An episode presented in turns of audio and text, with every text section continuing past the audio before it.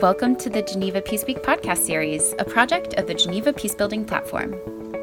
Geneva Peace Week is a leading annual forum in the international peacebuilding calendar. It's a week of events, workshops, videos, and podcasts just like this one, hosted by different organizations and actors around the world. Founded on the core belief that each person, actor, and institution has a role to play in building peace and resolving conflict. You're listening to a podcast produced for Geneva Peace Week 2020, held from the 2nd to the 6th of November with both live events and pre recorded contributions. For more content like this, join the conversation at genevapeaceweek.ch. Hello, my name is Thomas Unger, and I'm your host for this podcast on militarized masculinities and sustaining peace. Um, the podcast is part of the digital series of the Geneva Peace Week 2020, and it's done in cooperation with Impunity Watch, a Dutch based organization that works for many years on the fight against impunity, and the Master Program on Transitional Justice of the Geneva Academy of International Humanitarian Law and Human Rights.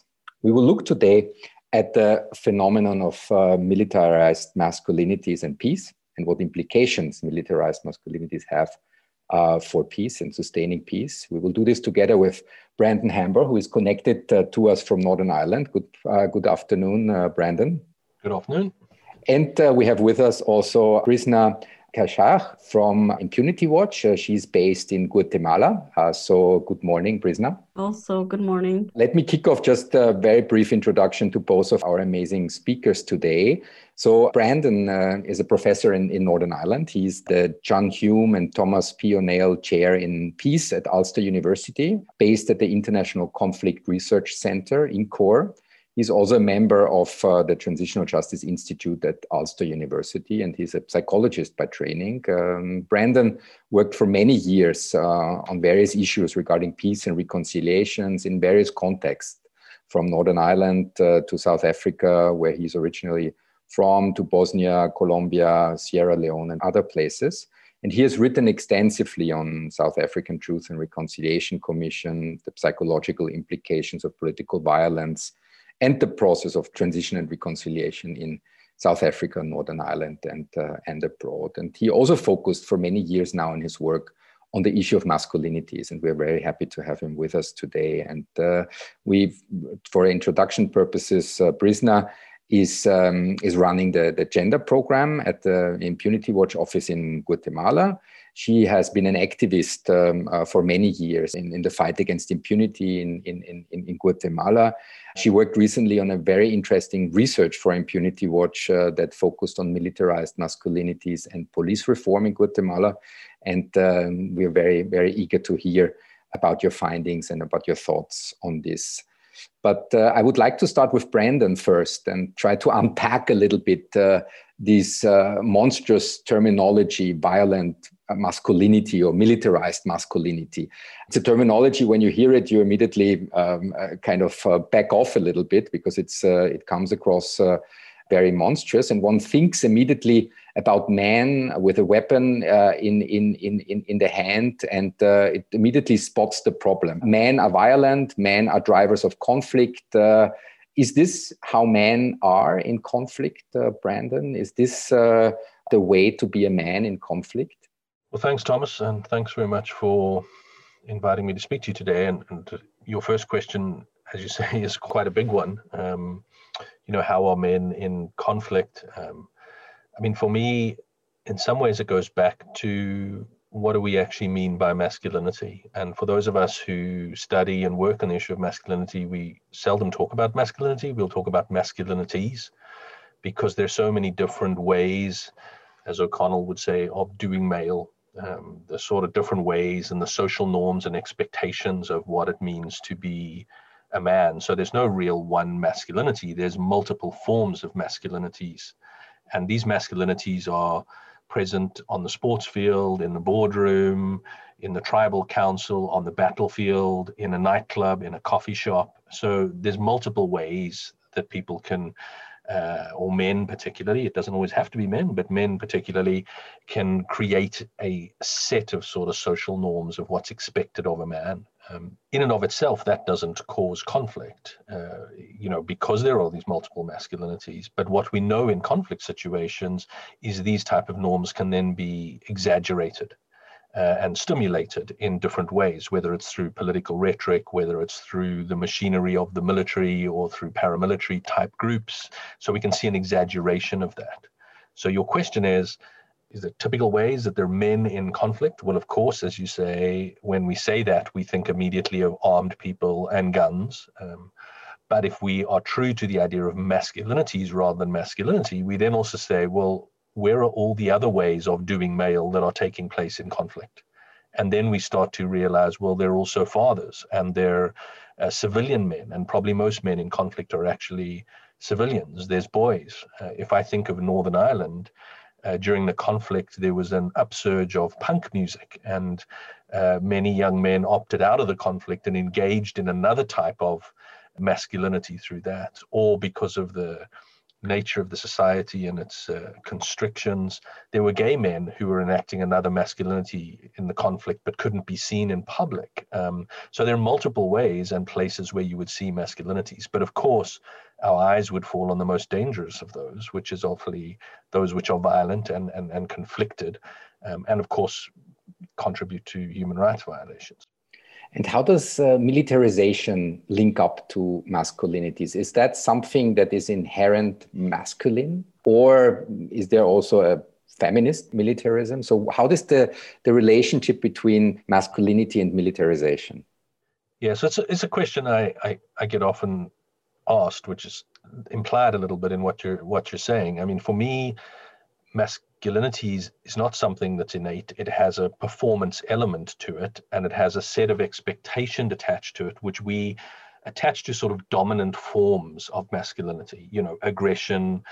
You know, you must destroy weakness, obedience. You know, masking fear and uh, and your emotions, uh, showing strength uh, these are generally associated with a sort of dominant form of, of, men, but it doesn't mean that those qualities couldn't be enacted by any other type of sex or, or gender. So they're not necessarily attached to men. Um, but when we add the word militarized for me, what we're actually meaning by that is something much more institutional. So when I talk of militarized masculinities, I'm thinking much more how are behaviors shaped and constructed by militarism and by our military institutions, uh, particularly. So it's not just the violent enactment of certain masculinities, which might be domestic violence, it might be uh, fighting in the evening after people have had too many drinks. These are all different forms of problematic and violent masculinities. But when I say militarized, I'm trying to link it much more to uh, militarism and military institutions,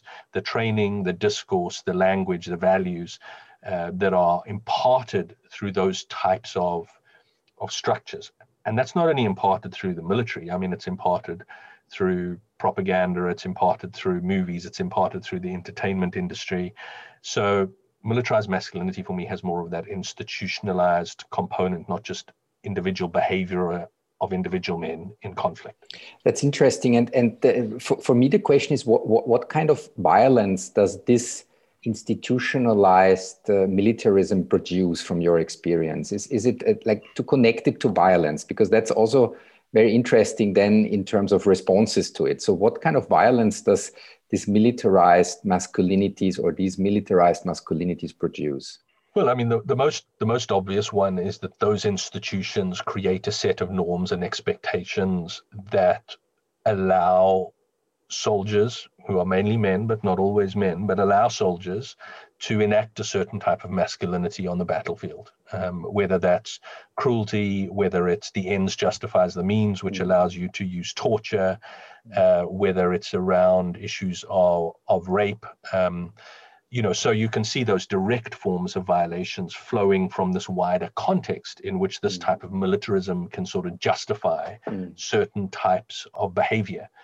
The more tricky bit is that once we start to talk about systems, we're starting to talk about much bigger and other forms of, of violations um, in terms of, for example, the skewing of a country's budget so that there's excessive spending on the military rather than on education. Mm-hmm. So if you ask me what violations are committed, well, there might be violations in which there is a lack of uh, health care for certain people or lower, you know, high infant mortality rates, um, you know, much more difficult to link to this creation of these military structures. It's much easier to think about the outworking of that as direct human rights violations. But if you think of it as a system, we have to ask quite serious questions. What does the sort of military industrial complex and that type of masculinity that comes with that, that's so embedded within our societies, I think it commits a whole range of other violations that are much more invisible or much more structural. Mm. That's a bit of a tricky discussion.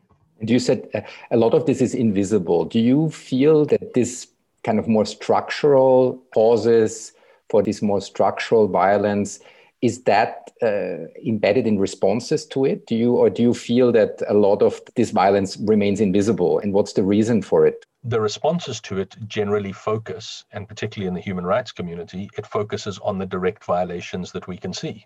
Um, and of course that's important. Of course we want uh, you know uh, soldiers who are committing rape that that is uh, adequately uh, investigated punished that we have the types of uh, you know laws and resolutions 1325 onwards uh, in place. So we of course we want to address those issues or direct interventions and we can come back to interventions later. So of course the actual addressing the direct violence is important.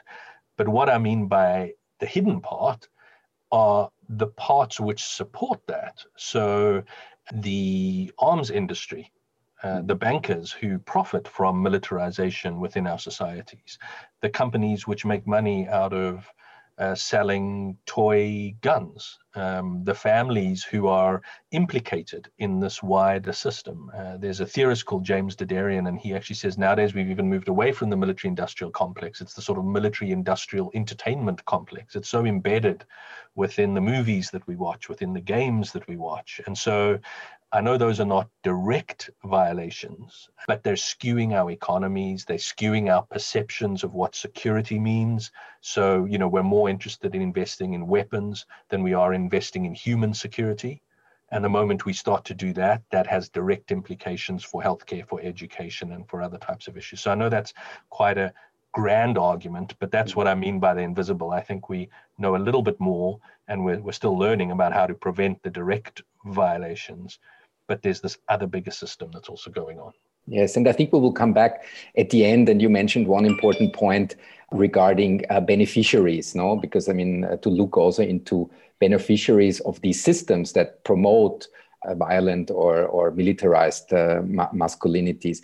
One more question before I want to move over to Brisna to contextualize this topic a little bit more is, is the question of choice. Uh, those who who are part of these uh, structures, uh, individuals who become part of these uh, militarized masculinity structures, what choice does an individual have? Is there an individual choice to say no? Is there an individual choice for alternatives to say I don't want to be uh, part of these structures? I, I think that's that this is an important question also for the way forward. I mean, how can we think about alternatives?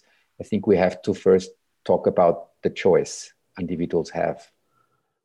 No, I mean absolutely. We have to talk about the choice, and and one of the challenges, maybe we're swaying into intervention, but one of the challenges with the sort of liberal educationless way of approaching militarized and violent masculinities is to project that idea of choice. You know, what we need to do is we need to do more education with young boys so that they don't get involved in violence in a certain way, all of which is completely true but doesn't necessarily apply when you're living in a village and it's being raided by a group that's going to be forcefully conscripting you as a child soldier. You know you don't really have a choice in that context. And so yes i think we do need to talk about uh, choice.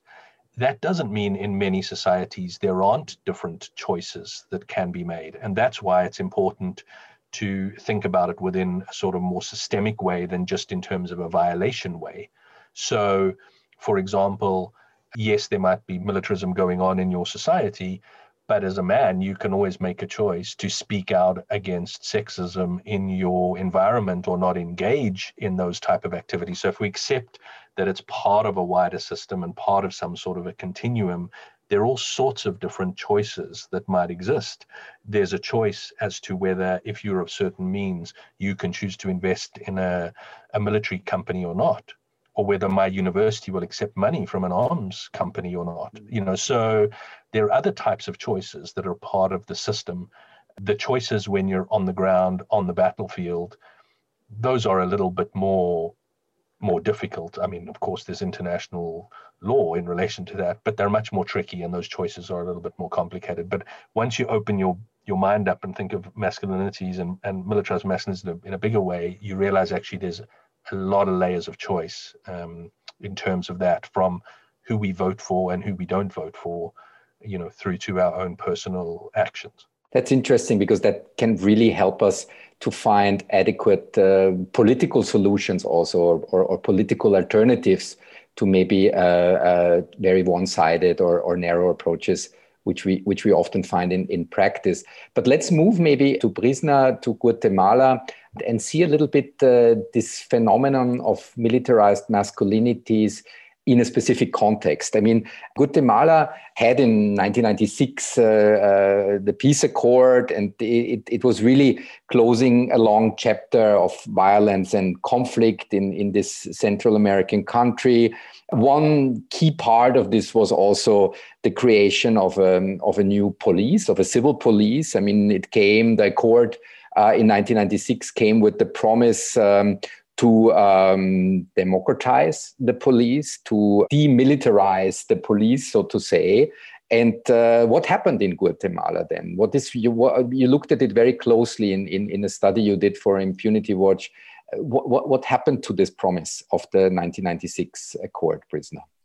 Hi, yes, I'm happy to join you in this um, conversation. And um, Yes, to share about a little bit about uh, Guatemala, as you mentioned, we went through a, a, an internal conflict, and for the post-conflict um, stage, uh, security reform is definitely key. I mean, the Truth Commission identified that 93% of the atrocities had been committed by these um, security forces, including police forces. So the creation of a new civil police gave that hope precisely to create and change the you could say like the the way the state looks at security sort of hoping to change from a what we call the national security doctrine you know um, trying to attack the enemy or the identified by the state to a more democratic um, security. I mean we're speaking of more than 20 years later um, and i think definitely advancements were made but the problem was at the structural level since the beginning. This new police um, institution didn't really break from those militarized forms. I mean, from the beginning, more than 50% of the police officers who joined were for, from these former police institutions, um, from the police that had been accused of these um, human uh, rights violations during the, the conflict. So this never gave the uh, a real possibility to create a, a different type of um, institution. And I think the police was always sort of um, um, influenced by corruption and by the commission of human rights um, violations. And you could see throughout the history of the police institution sort of this tension between the dynamics of these old ways and the the changes or the reforms that wanted to be made you know and, and the international community there had a really important impact in sort of promoting these changes. There was a lot of capacity building training in terms of uh, criminal investigation and sort of attacking corruption going on in, in the country. And, and we do see advancements. We, we did see a generation of police officers who believed in a more democratic police force. However, the old ways, you could say, linked to the still existing military forces in these higher positions always sort of established the way the police was conducted. And um, I mean, there was cases of um, unofficial execution, for example, in, in, in jails, cases that have been brought uh, to justice. Um, and this sort of, I guess, put the, um, the pressure to sort of focus more on the reform, and a national reform commission was actually established. But these commissions never truly had the, the full support of, of the presidents. I mean, these commissions were established, they made important uh, contributions and recommendations, uh, but they didn't have the power to oblige the police institution to sort of adopt these recommendations. So, in the end, I mean, last year, the person who was heading this National Reform Commission decided to resign because she did not feel sort of the the support from the executive, from the government. And so this has been sort of paralyzed now. There's no longer a reform commission in place. And I think this all influences in the fact that now we are facing, uh, we could say, a new way of militarization or uh, a remilitarization of, of police forces. We don't see cases of these unofficial executions, for example. You could say, like, gross human rights violations or they're not known as much. But just the fact that, as Brandon said, I mean, there's more budget being placed on the military, and the fact that the advisors of the police are military officers, ex military officers, and the continuation of this idea that to combat insecurity, you need this combination of the army with the police. This continues to be a threat or a way of working in in Guatemala today. So yeah, I think uh, there's a lot of um, advancements that have been made, and there was a, a lot of people who were convinced of uh, making changes, but these people were also let go of the police institution. So that we could say that there's been a dismantlement of the police force and these um, officers that had been trained that had gained a certain um, progress in dealing with things is now dismantled in the police right now that's interesting but would you say that the police reform in guatemala had this lens of addressing uh, uh, militarized masculinities was this part of the thinking from the very beginning and then it was just challenged by those who didn't want that? Do you think that this was at least at the beginning part of the thinking and the strategies? No, it wasn't at all. I mean, the idea of the militarized masculinities was not part of the debate.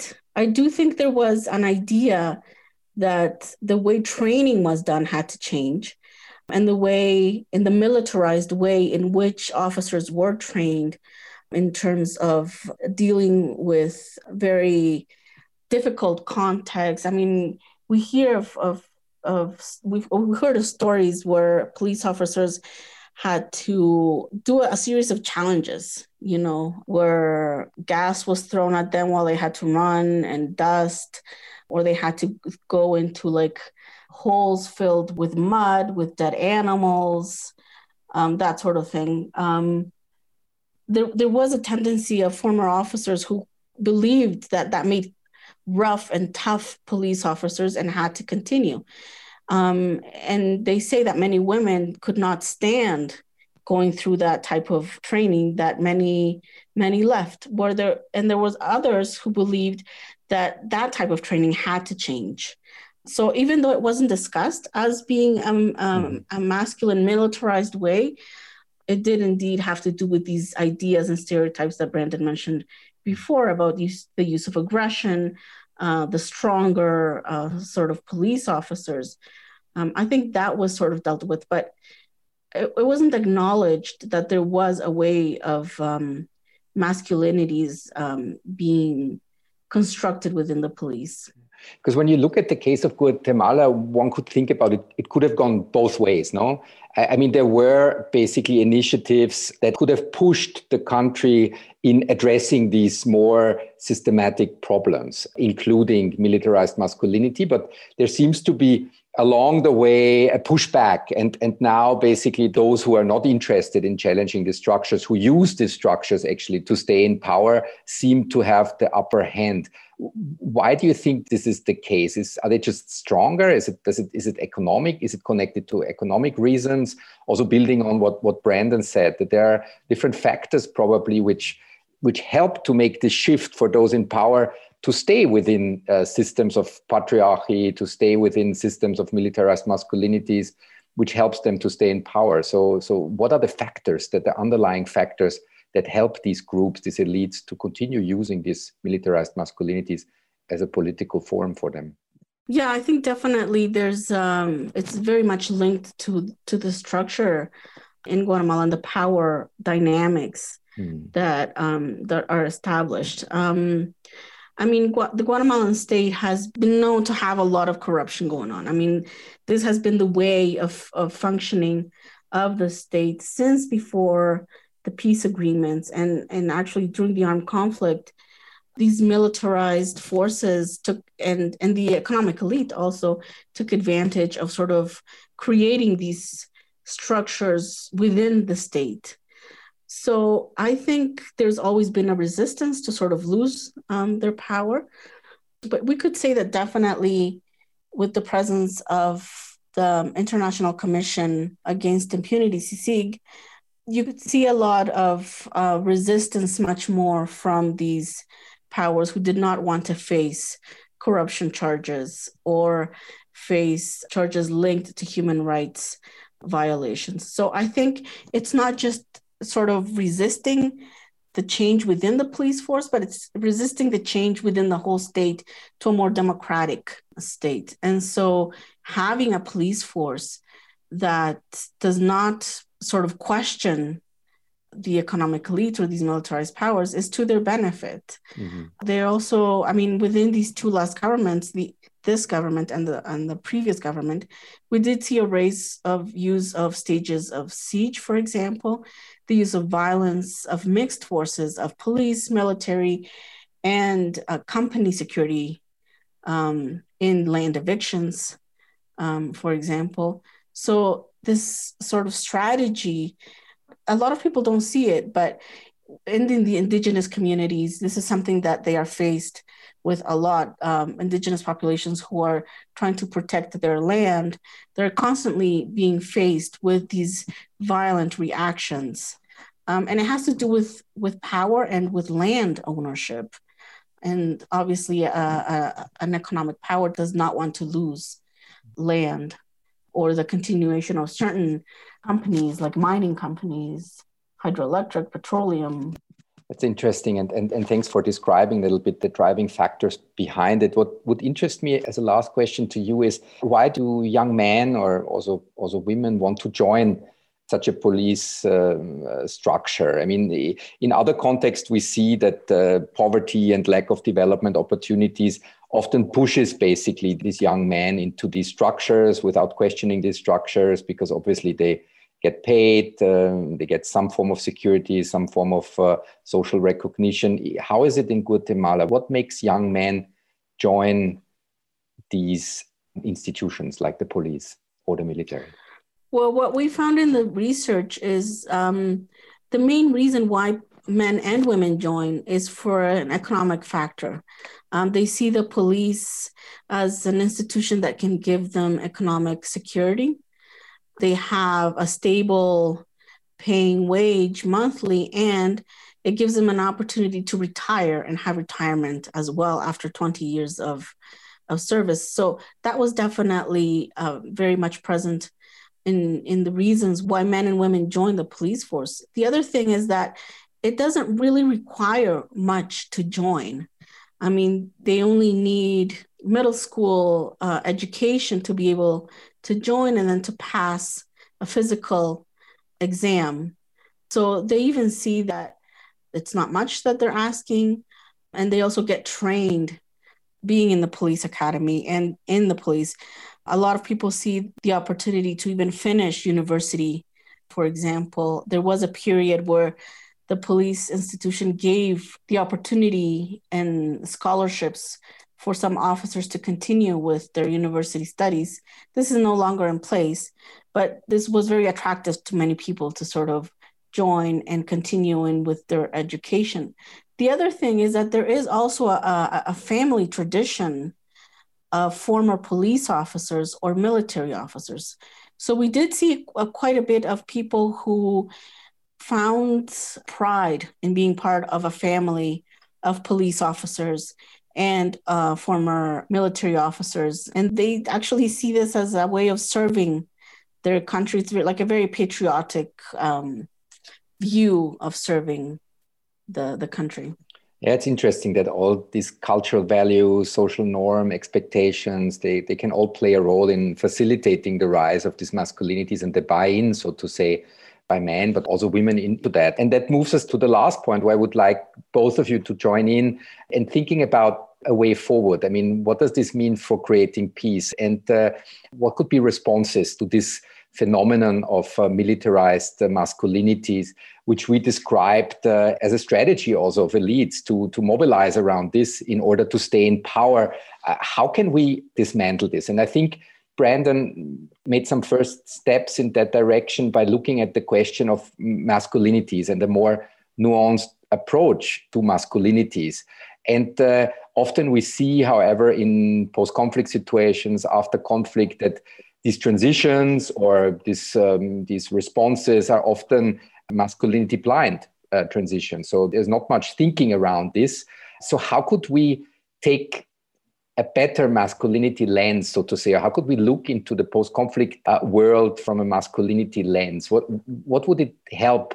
in order uh, to create sustainable peace because it's not taken at the moment as we as we heard during this conversation well i think there there are sort of harder and softer benefits in terms of or strategies that you might think about in terms of what this lens might look at uh, and the first perhaps sounds soft but i think is quite hard to do but once you start to apply a sort of masculinities lens it, it it makes you ask certain questions and highlight certain issues which sounds soft but i think has a has a ramification i mean in in in feminist studies, uh, Cynthia Enloe always talks about feminist curiosity, and I sort of think we need to ask questions and we need to be curious um, and raise uh, and raise issues. Um, so for me, it's really important to point out what I would call both the continuities and discontinuities with masculinities. So we have a tendency to focus on the the, the violent masculinities, and and so we should. Uh, but one way of tackling that is also to point out that there are multiple other ways that masculinities play themselves out. For example, many men who come through conflict, if I think of Northern Ireland, as many young men are maybe being attracted back into paramilitary groups as young men who've come out of the conflict feeling anxious, depressed, and uh, withdraw from society or channel their pain inwardly. So we have to talk about both the negativity and the vulnerability. And when we start to apply that more nuanced way of thinking about things, I think we start to move how we might think about our peace process slightly differently, uh, in the same way as uh, I spoke about it in in in terms of thinking of masculinities within a system rather than just existing within individuals. We can ask those same questions. So, you know, masculinities are persistent, as as Brisna has has just told us, but they also change. So actually, the way militaries are now trying to recruit people is sort of through this idea of the compassionate soldier rather than just you know the warrior soldier. I mean the british government rolled out a whole campaign targeted at 16 to 25 year olds with slogans like hey snowflake your army needs your compassion. You know stop fighting zombies and come and join the military with us. I mean uh, these were some of the types of slogans that they were putting forward. So they were adapting to this context to try and attract people in in a different way. And so that's what i mean by highlighting and asking questions. It might sound soft but I do think we have to ask those questions in the same ways we have to ask questions about investments, about the role of different institutions. And those masculinities exist on a continuum. So, you know, the United Nations, for example, and work I would do internationally, that's not free from masculinities. You know, if you look at food aid, ask who's driving the four by fours really fast through some African country and and uh, you know they're enacting a certain type of masculinity in in the way that aid is delivered you know. So we have to ask these questions across all of our different types of institutions. So i know i've said it before i know that sounds soft but i think we have to expose these types of of discussions and also the real dangers with them that then moves us further along to harder questions around obviously structural and legal reform you know how do police are trained how do we deal with questions of uh, domestic violence you know how do we sanction people in terms of behavior through to more individual interventions, you know, the need for more self-reflective awareness with men, uh, with young boys, you know, that type of more psychosocial type of work. So for me, there's a whole spectrum, but I felt I really wanted to highlight the sort of questioning sometimes because we don't do that. And Brisna, is there space for this kind of questioning in Guatemala? If you look at what Brandon just said, uh, do you see this could make a change in Guatemala? Is there space to think about these questions at the moment? And, and if not, uh, what are the obstacles? If yes, what could these questions be in a context like Guatemala? Yeah, I, I don't feel that right now there's a lot of space, uh, but there's always um, some space, I think, with certain people and with certain institutions or organizations who are also interested in this. I do think that there's right now there's so much going on in terms of the regression in Guatemala in terms of the situation of uh, of the state and the democratic state, but definitely this idea of a regression towards militarization has been sort of uh, laid already and is being discussed within certain circles. I do think that there, there tends to be an idea when we speak of militarization and, and violent masculinities of, of speaking primarily of the presence of the army mm-hmm. and not so much more other structural aspects. And I think it's key to sort of think about when we think of security, there, the, there tends to be this idea that we need to speak of arms and these sort of strong forces that can face, you know, like these big this organized crime. And I mean, we, we see that within Guatemalan state, for example, uh, there's organized crime that is not really using uh, weapons like arms, but with with corruption. I mean, that that is an, an organization, a, a, criminal organization that needs a, a different type of understanding um, security and we, how we can reach um, security.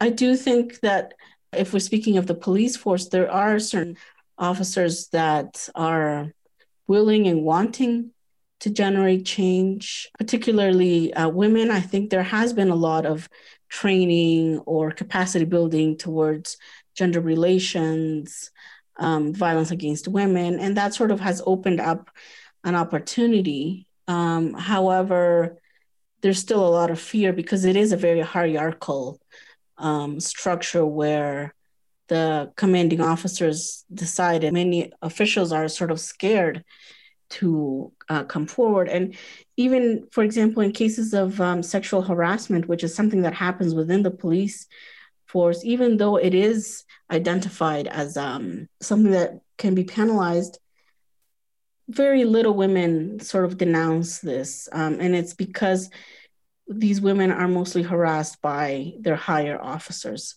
So you can definitely see how that hierarchical structure really has an in- impact and influence in limiting the mobilization of other officers within the, um, the police. And I think it is important to sort of discuss also how the gender roles are being understood within the police. I mean, we do see that there are stereotypes and this idea that women police only want to be in, in administrative work and not on the streets, for example, or they are only useful because they are the only ones who are allowed to register other women, for example, and that they are weak, that they cannot sort of be on the streets to arrests. So, yes, I think there's a lot that can be done within the police force. But I also think that, uh, as Brandon said, it's important to sort of look at the more structural and other spaces that influence the, the construction of um, uh, militarized uh, masculinities precisely in countries that are post conflict and that have, have been so sort of affected by violence. I mean, the, the signing of the peace has not meant the reduction of violence within the country. The cyclical violence and that, that violence doesn't end because of a, of a, of a peace accord. And, and, and I think it's important to realize. And that brings me to the question of, I mean, reform and reform agendas and drivers of reform. I mean, the international community is somehow a driver of reform. I mean, in Guatemala, we also saw over the years an investment by the international community on reform. You mentioned some of the initiatives before, uh, Brisna. For me, the, the, the question uh, would be the international community and reform. We are in the um, uh, an, an, anniversary year of 1325. Uh, there are a lot of discussions around uh, how can the UN be more effective, how the international community can be more effective um, around reform. What advice would you give in this kind of forums at the moment uh, to look into questions of militarized masculinities, how to address uh, structural problems? Do you see that uh, there is uh, room to do that uh, with the international community? How do you assess this at the moment? So uh, that would, would be interesting how you, you see reform efforts by the international community picking up these problems, which seem to be quite well analyzed, quite well understood on the ground. That would be interesting for our listeners to understand better. I think in, in the case of Guatemala, as, as I said previously, the support and the drive from the community, the international community, has been very important to move forward uh, some of these um, discussions and, and reforms, not only in security, but justice as well. I feel that we have sort of had, um, you could say, a certain withdrawal from the international community on, on Guatemala, and it would be important to sort of bring back that focus to see the importance to maintain the contributions, the support, and the pressure to continue with these uh, reforms. I do think, in terms of um, the resolutions on women, peace, and security, haven't paid enough attention to the civil security forces. There's much more attention being paid to armies and sort of like the peace operations, for example, but not so much the reform that needs to happen within the civil security forces. And that is also a, a very important aspect to speak of peace building in Guatemala. So I, I do think it, it's an opportunity to sort of bring attention to this matter and see that civil security forces play an important role in peace building, as I said. How do you see reform efforts by the international community looking at it from the perspective of addressing uh, the issue of, of, of, militarized masculinities. What's your experience on that? No, uh, we haven't really seen any focus uh, on uh, militarized masculinities. I think there's been much more attention being paid to democratic reform, to the combat against impunity, which is is a big issue also in Guatemala and to continue to strengthen the judicial system. For example, I think there's a big sort of focus on the judicial uh, sector uh, and much less on security. Thanks, Brisna. Maybe uh, Brandon also on, on this topic of the international community would be really interesting. Yeah, it's obviously a really big, a big discussion. Um, you know, I think some of the UN resolutions, of course, we can debate whether they actually have an impact on the ground, but they certainly when it comes to women, peace, and security have reshaped the discussion quite substantially around issues of gender and violence against women. So, from my perspective, uh, even though they might have their limits, they have also changed the debate, certainly uh, in that realm. Um, and I think one of the challenges there is that if you look at uh, the various UN uh, security resolutions around women, peace, and security, the first time it mentions men is only in 2013 and subsequently mentions men and boys a few times after that in various resolutions. I won't go through the details of them. But where it does mention men, it mentions them either as uh, generally as victims then of sexual violence, um, which of course is a significant problem. And it's great that that is now getting recognized as something which happens in conflict. But for me, you know, we shouldn't conflate that with addressing issues of masculinity uh, and masculinities and violent masculinities and that sort of wider political context. So I think we could start to ask those wider questions and maybe start to look at how do we start to put concepts like militarized masculinities and how do we start to think about widening this agenda out from being violation centric, as important as that is, to being more system centric. And I'm saying that knowing the limits of that type of a process in the international community, but we know that we can change the discourse because we've done that effectively with women, peace, and security. So, how do we widen that out and start to ask these more systematic questions? And one of my concerns at the moment is that when I say I want to talk about masculinities, it's equated with this very liberal idea that you just want to talk about what's happened to men. Mm-hmm. But actually, what I want to talk about is what Brisna was talking about, which is the persistence of impunity, the persistence of these institutions with adapt and they change uh, over time. And they, you know, we move from, you know, the, the violent groups on the street to the big men in the parliament wearing their suits, and they're still enacting a form of masculinity. They're just doing it uh, with a different set of tools rather than guns. They're using the economy, they're using corruption and exclusion, uh, as Brisna said. So, yeah, the resolutions might be one vehicle of that, but I think the international community could start to say a lot more about that. And my concern, um, I know Brisna's talking about it slightly differently, but the international community is sort of pulling back from anything that's a little bit too controversial. Mm. Um, so they don't really want to be tackling governments on on on corruption and there's this sort of uh, demonstration of this type of militarized masculinity because we're seeing it going on in other countries as well, where there's sort of a reversion back to the hard security agenda rather than a human security agenda. So the international community has to make that that shift and put masculinities back within a sort of more human security agenda, which has become something that people tend to not talk about very much anymore. No, that's a clear call for reinvigorated approaches around this, but you also show very well, both of you, how high the stakes are, you know, and, and it means actually political action by the international community, and that political action we see currently is lacking. That brings us always back to civil society, who is basically the one driver uh, for change. But we also see obviously limited civil society space, as, as Brisna mentioned. Uh, uh, what, as a last um, uh, comment in terms of the way forward from both of you, how do you see the potential of civil society to effectuate change today around this topic of uh, militarized masculinities? Um, yeah, I do think that there is um, a lot of um, interest um, and motivation from civil society to sort of question uh, these militarized um, ways, because we are seeing sort of the um, the attacks uh, towards um, human rights activists, for example, or particularly indigenous uh, populations. We have seen in the past, for example, where there was um, peaceful protests, uh, a much more bigger presence of uh, police um, everywhere, for example.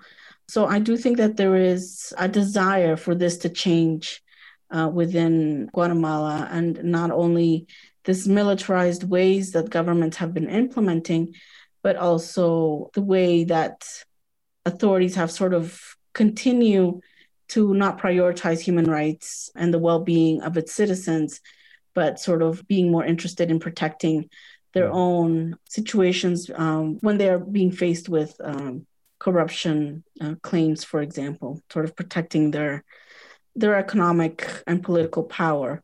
So yes, I do think that there is this possibility within civil society to sort of uh, continue to sort of question this and act. So, I mean, this also COVID situation has had its implications this year, uh, where it has limited the mobilization, but I do hope that there will continue to be this um, sort of strength and desire from civil society to move forward. Yes, I think it's it's and also I mean demonstrations in in the US around the Black Lives Matter issue show very clearly that uh, there are alternatives to the militarization, to the idea of defunding the police. I mean, who, who would have basically talked about this um, a few months ago. So I think there is there are activities there on the ground uh, that are not connected yet um, uh, to the international level, which seems to be still very hesitant. But maybe to over to Brandon, um, some last words around um, uh, how he sees the potential of civil society to make a change here. Well, it's sort of a difficult question because you know, every context is so different. And I mean, we know, I mean, President talked about Guatemala, but, you know, in Colombia, you know, activists who are opposing whether it's uh, different state or even sometimes companies are being killed, you know, so it's, it's, it's a serious, it's a serious business, and it sort of feels a bit trite for me to sort of say we need more of that um, if I'm not the person at the front of that. Um, and there are people, uh, luckily, in civil society the world over who are challenging uh, this type of deep-rooted militarized masculinities and the corruption and uh, you know abuse from from states all over the world. And and i you know we need more of that. Um, and we do know that where and of course every context is different but where that has happened and where there's been a push uh, that it can make a difference. I mean northern ireland is a really good example. I mean there's some recent research uh, from jessica doyle and monica mcwilliams colleagues at the the university and and they looked at you know how the police in Northern Ireland have been dealing with domestic violence from 1992. They did a study, and then they did another one in in, in 2016. Um, and the police have been under a lot of pressure from civil society, from different types of groups to change their training and their practices, and actually shows quite a lot of positive results in terms of you know uh, and this is not just obviously i'm not talking about the whole militarism process here but that um, the, the trust in the police to deal with those type of issues has increased quite substantially. Actually, when you compare it to a woman's trust in their doctors to deal with these issues, actually is not mapped against the, the level of, of trust that's increased in relation to the police. And that's partly a product of uh, work from many different types of activists trying to put that issue onto the agenda. Now I know that's a very different context to you know rural Guatemala, uh, where impunity is is rife. But uh, we know when there is these type of training, where there are these type of interventions, we can start to chip away at these issues. And I think also now, yes, we have COVID, and that's created all sorts of different challenges for us, and it's exposed all of the uh, structural gaps within our society in terms of poverty and inequality and so on and so forth but it's also highlighted that there are new battlegrounds for these issues mm. and, and some of these battlegrounds are in social media are on on the internet uh, you know there's a massive backlash against feminism that's happening within uh, the internet and has been going on for the last 10 mm. or, or 15 years you know we have to find ways to to battle against that to challenge the growth that we've seen particularly in western but other countries as well of these sort of new right wing type uh, masculinities so there's work to be done all over the place and that work cannot be done without activists and civil society Absolutely, and and I think um, violence uh, can only be prevented with the active support of civil society. So I thank you very much for this conversation we had, and and the purpose was really to have a conversation about uh, a topic that uh, we we tried to unpack a little bit here in this short period of time we we have together. It showed us that there are possibilities for hope. I mean, hope is always within civil society hope is is, is always with uh, looking at it uh, from alternative perspectives. And i think the looking at peace from a masculinity lens provides us with this alternative look alternative outlook.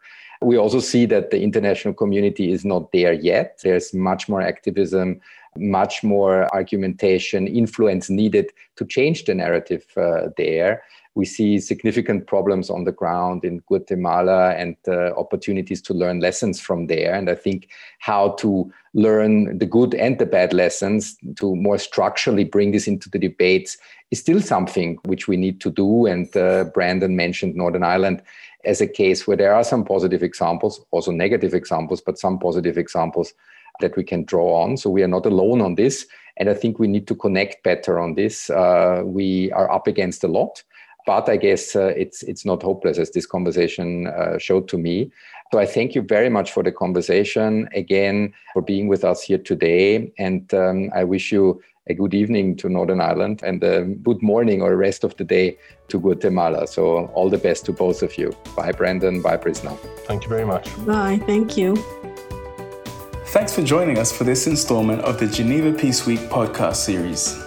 Don't forget to subscribe, rate the podcast, and leave a review about something you learned. You can also visit our website to continue the conversation with the makers of this episode. Or join us on Twitter, Instagram, or Facebook at Geneva Peace Week. Above all, thank you for being here, and we hope you'll join us again for another episode.